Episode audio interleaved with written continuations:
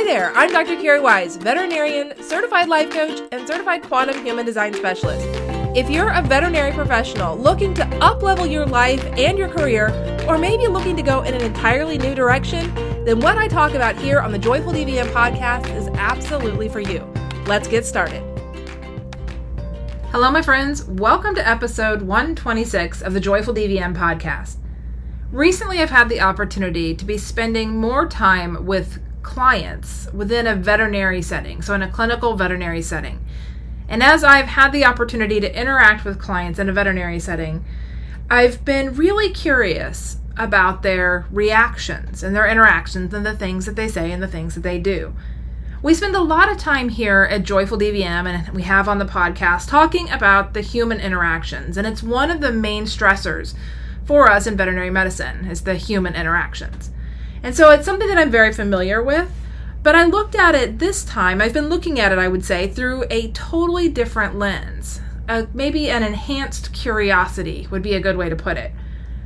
As I've been interacting with them and watching what they're doing and, and really pondering on it in the days that have passed since, I've been wondering what exactly are they feeling? I've been trying to put myself into that space between what's happening around them and the way that they're responding. So we know that within that space is where all of our emotion comes up and then all of our thought patterns, which then ultimately drive the response that we have. And as I've been thinking about that, I also have been considering what brought them to the veterinary hospital in the first place. And I think that's the best place to start here with episode 126. So if we think about pet owners, why do they come to a veterinary hospital? Well, obviously, they come to get care for their animals. But why? Why is it that they're coming in? And I really found that there are about five things that drive people to make an appointment and bring their animal in to the veterinary hospital. Number one, they want to help their pets. So, whatever might be going on with their pets, even if it is just a wellness exam, there is a true desire to take good care of their pets and that drives them then to make those appointments. If the pet is ailing, then driver number two would be I want the pet to get better. So if they're concerned about its physical health or a wound or something that's going on with it that's outside of the normal for that animal, that drives them to seek help. So they want them to get better. Another thing that drives them is the desire for their pets not to be in pain and not to be scared.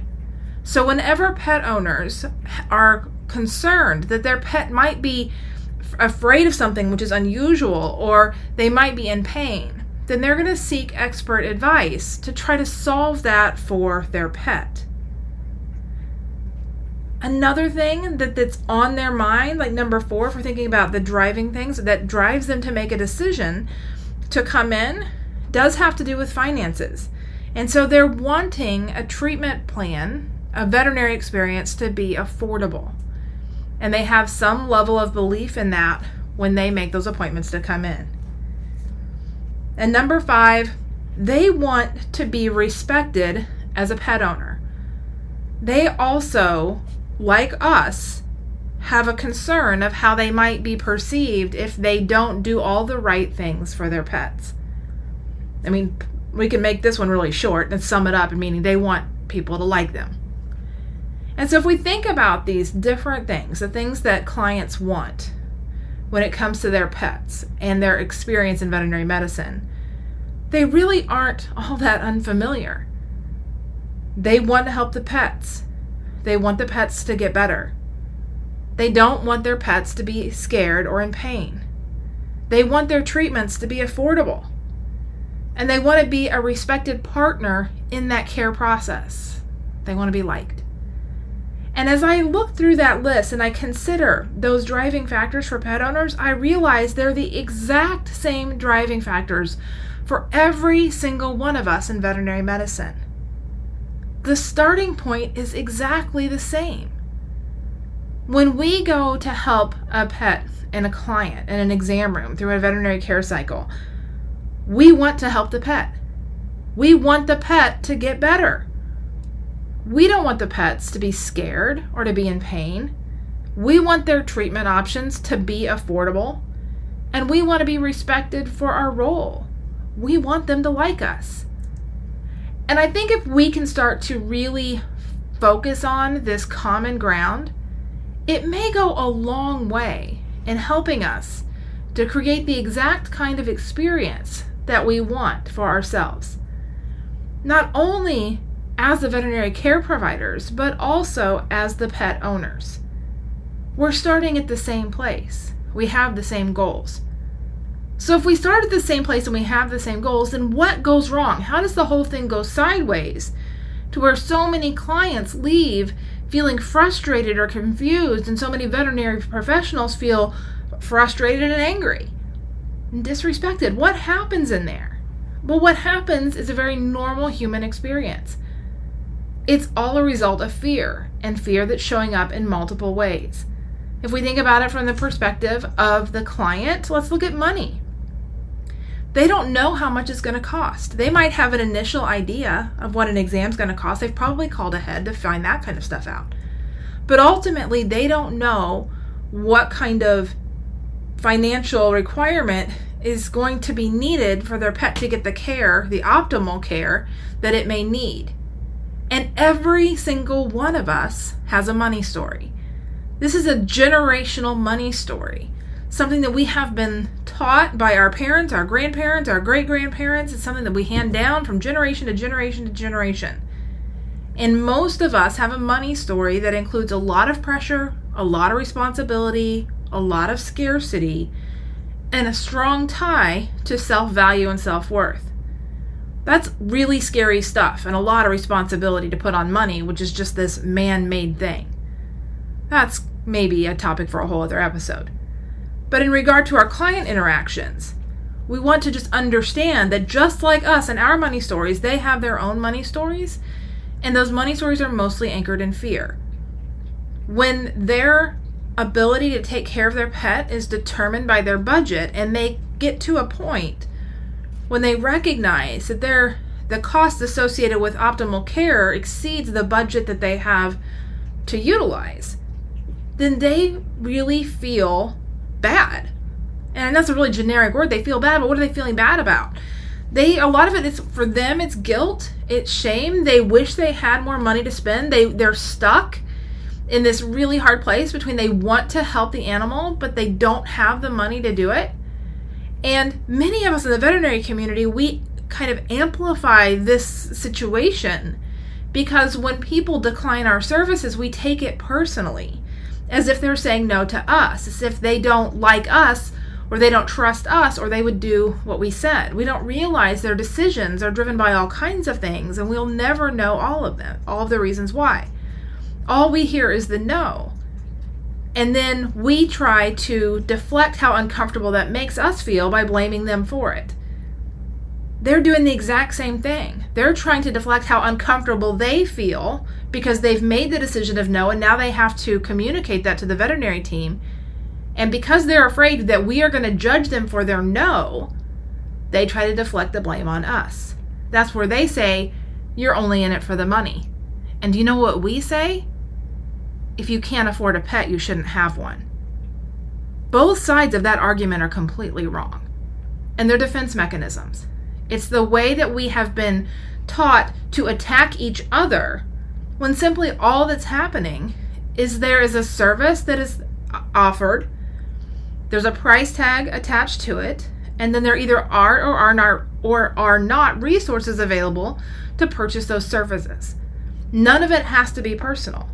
But as soon as we tie on our generational money story to it, and we also tangle it up with likability and success, then the stakes become much, much higher. And the truth is, when a client says they can't afford treatment, we don't ever know. So let's just say that number one. Like they may just not want to pursue whatever we recommend, and that is their choice. They get to decide. But they would much rather tell you no and then blame their finances on it than say no, I just don't want to, and, and risk being judged by you for the choice that they're making. As a veterinary professional, you do have authority in that situation, right? You're an expert in those situations, and so you make a medical recommendation based on your expertise. The client always gets to decide. But if they decide they just don't want to pursue that route of treatment, I want you to consider then how scary it must be to tell us that. Because here they've come for your expert opinion, your expert advice, and you've given it to them, and they're going to tell you no. Totally their choice to make, but a scary choice because as a human, they're afraid to say no, just like we're afraid to say no to all kinds of things. And so it's easier for them to say no if they have something else to blame if they say, no, I can't afford it, somehow that seems like a more legitimate reason, I guess, to say no to a treatment option. Now, it doesn't have to be, it, it actually isn't, but in our culture, saying, no, I can't afford it is a lot easier to hear than, no, I just don't want to. Right? It's like why we make excuses for everything. If somebody invites you to go to the movies and you don't want to go, you might say, No, I got to work late. Or no, I already have, you know, I already promised my mom I'd come over and do whatever thing she needs done. What we call the little white lies that we stick on the end of stuff to justify the decisions we're making because we're afraid ultimately of the reaction of the person who we are saying no to. Clients are no different. They may tell us it's about the money, it may not be about the money at all. They may tell us that it's because of some other reason. But the truth is, they get to decide. I mean, a no is, is fine. However, because of the fear that goes along with saying no to things, and then, you know, it very well may just be they want to, but they just don't have the budget. All of that fear around money comes into the appointment cycle, and then that emotion drives actions on both sides. Their fears around their own money and our fears around our pricing. And that emotion alters the way that we interact with each other. Another way that fear pops up is in the thought that the pet owner has when they're coming in, especially when the pet is sick, of I don't know what's wrong with my pet. So they're scared. They know something's off, they don't know what's wrong with it. They're hoping to find answers. But just being in that state of being able to recognize that there's something just not quite right with the pet, but they don't know what it is, that's really scary for them. But you know who else doesn't know what's wrong with that pet until they get more information? Us. So when we see them on the appointment, on the appointment schedule, you know, Fluffy's coming in for vomiting and diarrhea for two days, we also can sometimes feel a little bit nervous. We don't know what's wrong with them. We don't know if it's going to be a simple dietary indiscretion, it's going to respond to conservative therapy, or if we've got a full blown foreign body, or, you know, a million things that it could be. We don't know either. And so we're in the same place, is what I want you to see here. That neither one of us know yet what's wrong with the pet. But together, through information and diagnostics, we can learn together as well.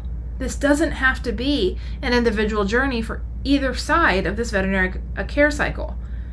Because this veterinary care cycle involves three parties. The pet itself is stuck right in the middle. The other parties are the clients and the veterinary team. Together, we go so much further, but we both come into these interactions often from a place of fear. Another place that we come in from a place of fear, the clients come in with the what if my pet doesn't get better? So they come in with that, or after we've gotten a little bit further down the diagnostic pathway and we have maybe a diagnosis and we're giving a prognosis and it's guarded, they're afraid, what if the pet doesn't get better? But you know who else is thinking, what if the pet doesn't get better? We are. And we carry that home too. So they're carrying home their worry. They're hoping that their animal's going to respond to the treatment plan that they've agreed to. But we are also doing the exact same thing. And I think we forget that that when we spend our time worrying about our patients, like we're not alone in that worry. It's not just us, it's the clients who are doing that as well. And it's ultimately because we both care about that animal. And finally, the anxiety. The anxiety, I think, the fear that is a kind of an offshoot of the anxiety, is woven throughout all of this. It's a fear of judgment. The clients are afraid that we're going to judge them when they bring their pets in that whatever condition their animal is in, that we're going to chastise them. That we're going to say mean things to them. That we're going to tell them that they should have done something different. And if they had done something different, they could have prevented what's going on with their animal right now. And for any of us who have done the client shaming, or who have told the owner that they could have prevented this if they had done X, Y, or Z, I want us to take a second and recognize that we cannot, with 100% certainty, ever make that statement Even if we think about heartworm disease, which is probably going to be the thing that comes top of mind, can we 100% guarantee that if an owner gives heartworm prevention every single month that their dog will never get heartworm disease? The answer to that is no. We cannot guarantee it. So if a patient, a client comes in and the patient has heartworm disease, why do we shame the client for it? Why do we make them feel bad? Because we're believing that if they had done what we said that their animal wouldn't be suffering. That's a very ego-driven opinion. And we don't know that. We don't know that at all. I can personally remember back early in my career a family that had a pair of Shelties, both of them that came down with heartworm disease. And those dogs, for in every area that we could tell, had been on their heartworm prevention. They were on Sentinel every single month for years. We could look back in the medical record, we could see where it was purchased. These clients were diligent. They gave the heartworm prevention every single month. They came in for their testing year after year, and one year they were both positive.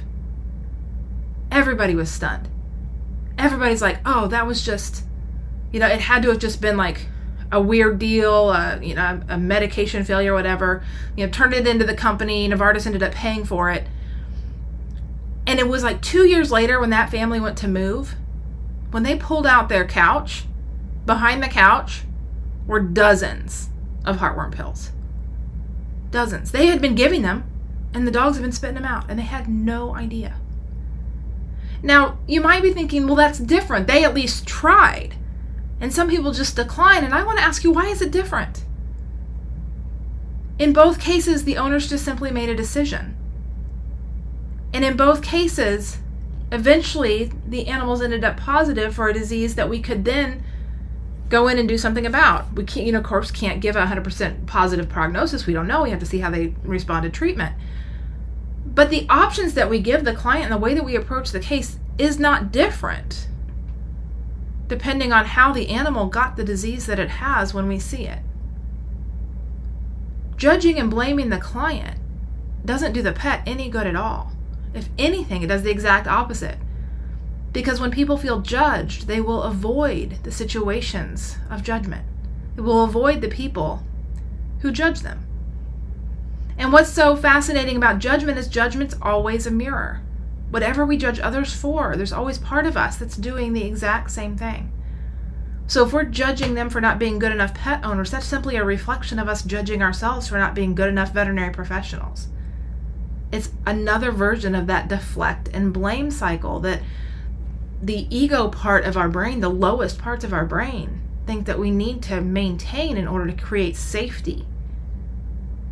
And when we shame clients over their decisions, we really limit our ability to help the animals. And remember, we're all here because we want to help animals and serve people. That's what we do.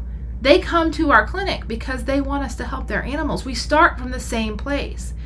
And when our human egos get in the way, that's when communication breaks down and our ability to help is limited.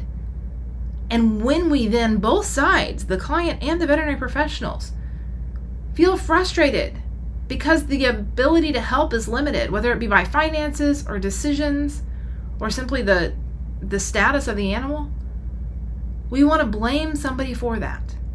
And when we blame each other, when the clients blame us and we blame them, the animal loses 100% of the time. So they come into us with a fear that they're going to be judged for the condition of their animal. And we go into appointments with the fear that they're going to judge us for the what the quality of the care that they receive. And we're humans. So guess how both of us are judging each other? Guess what we're using to measure how good of a pet owner the one side is or how good of a veterinary professional the other side is? We're putting the outcome of the patient as the ultimate test. If the patient gets better, that was a good veterinary professional. That was a good pet owner. And if the patient doesn't get better, that was a bad veterinary professional. That that pet owner didn't follow my advice. They should have done something else. And it never should have gotten to this point. Do you see how it's just a cycle of the same thing, two sides of the same situation?